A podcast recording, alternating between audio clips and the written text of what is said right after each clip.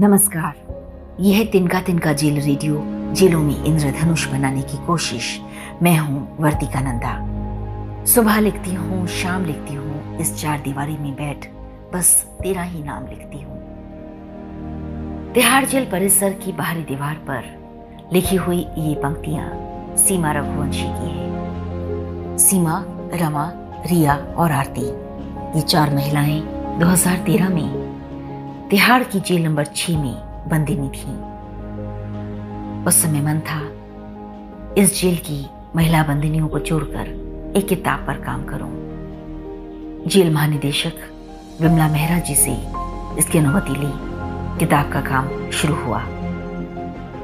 Jail की कई बंदिनियों ने बहुत सारी कविताएँ लिखी, लेकिन चयन इन चार महिलाओं का हुआ।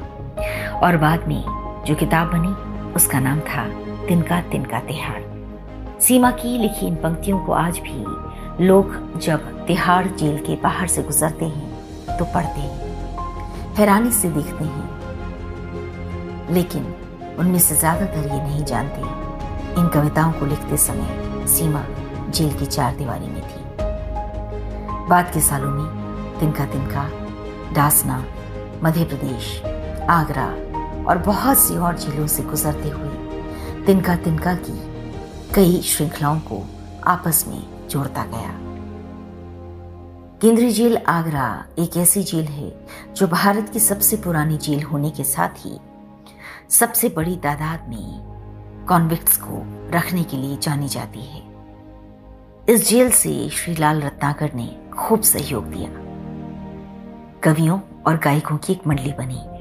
दिनेश कुमार गौड़ संजय कश्यप, यशपाल, जुगनू विजय, नौशाद, वीरेंद्र, सोनी, मनोज, शकील अंसारी, प्रेम, प्रवेश, अशोक कुमार, योगेश, सुधीर बाना, नेकपाल और सुरेश इलानी। इन सब में मिलकर कई कविताएँ लिखी, कई गाने लिखे। एक गाना जेल के मंदिर के सामने ही रिकॉर्ड हुआ। कई कविताओं को मैंने एक कॉपी पर लिया। आज भी मेरे पास है। प्रकाशकों की इस किताब को छापने में कोई दिलचस्पी नहीं थी। उनका मानना था, इस किताब का बाज़ार नहीं होगा। प्रकाशक ये नहीं जानती कि जेल बाज़ार है ही नहीं और जेल को बाज़ार तक पहुँचना भी नहीं है।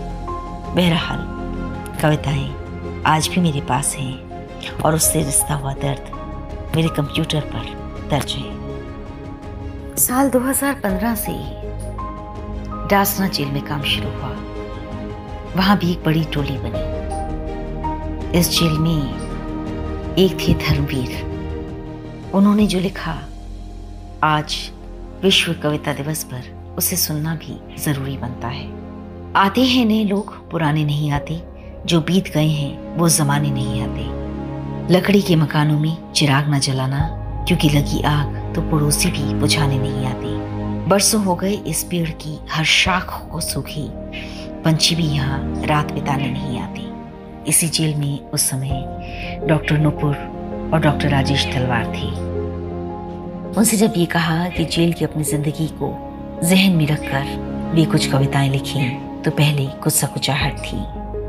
कविता से उनका पहले कोई सरोकार नहीं था। लेकिन आरुषि, जेल और ज़िंदगी की एकाकीपन ने उनसे कई कविताएँ लिखवाई। ये कविताएँ भी तिनका तिनका डासना का हिस्सा बनी।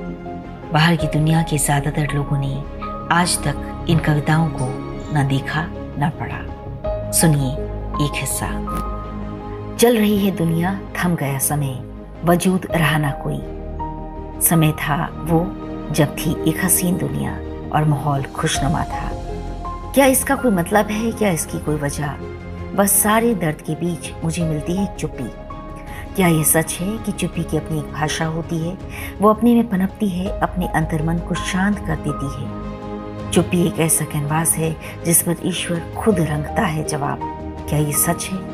क्या ये सच है जब मन हो जाता है शांत, तब सुनाई देती है चुप्पी की आवाज़।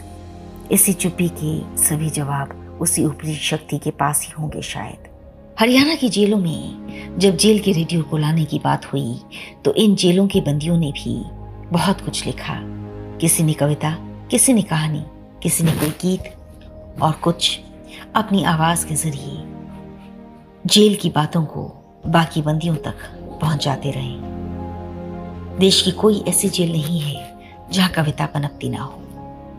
विश्व कविता दिवस पर आज मुझे ऐसे बहुत सारे लोग याद आ रहे हैं, जिनके पास अक्सर ना कलम होती है, ना कोई कागज़।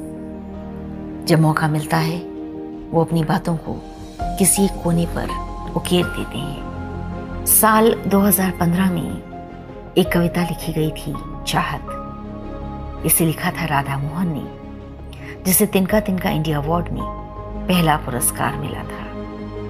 राधा मोहन ने जेल को लेकर जो लिखा, उसे सुनी कभी खुद से नफरत होती है तो कभी जमाने से होती है। खोट की गला मेरे अरमानों का ये दुनिया चैन से सोती है। लेकिन आज मैं जहाँ हूँ डूबा, उभर कर मैं उससे भी जाऊँगा। जीतूँगा मैं लहरों से, उन्हें भी हराऊँगा। पाना है मुझे साहिल, उसे पाकर ही जाऊँगा। करवीरों की धारा है ये, सफलता उनको मिलती है। टकराते हैं तूफानों से जो हारना उनको मिलती है। जेल के अंदर कविताओं का अपना एक संसार उपजा है। तिनका तिनका ने इस संसार को बहुत बार अपनी किताबों में या पॉडकास्ट में उतारने की कोशिश की है। इन कविताओं में कई बार कोई रंग नहीं होता। पानी की तरह ये बहती हैं, महसूस होती हैं। कविताओं के इस दिवस पर जेल की हर उस बंदी को नमन, जिसने कविताओं के ज़रिए इस समय को एक नई परिभाषा दी है।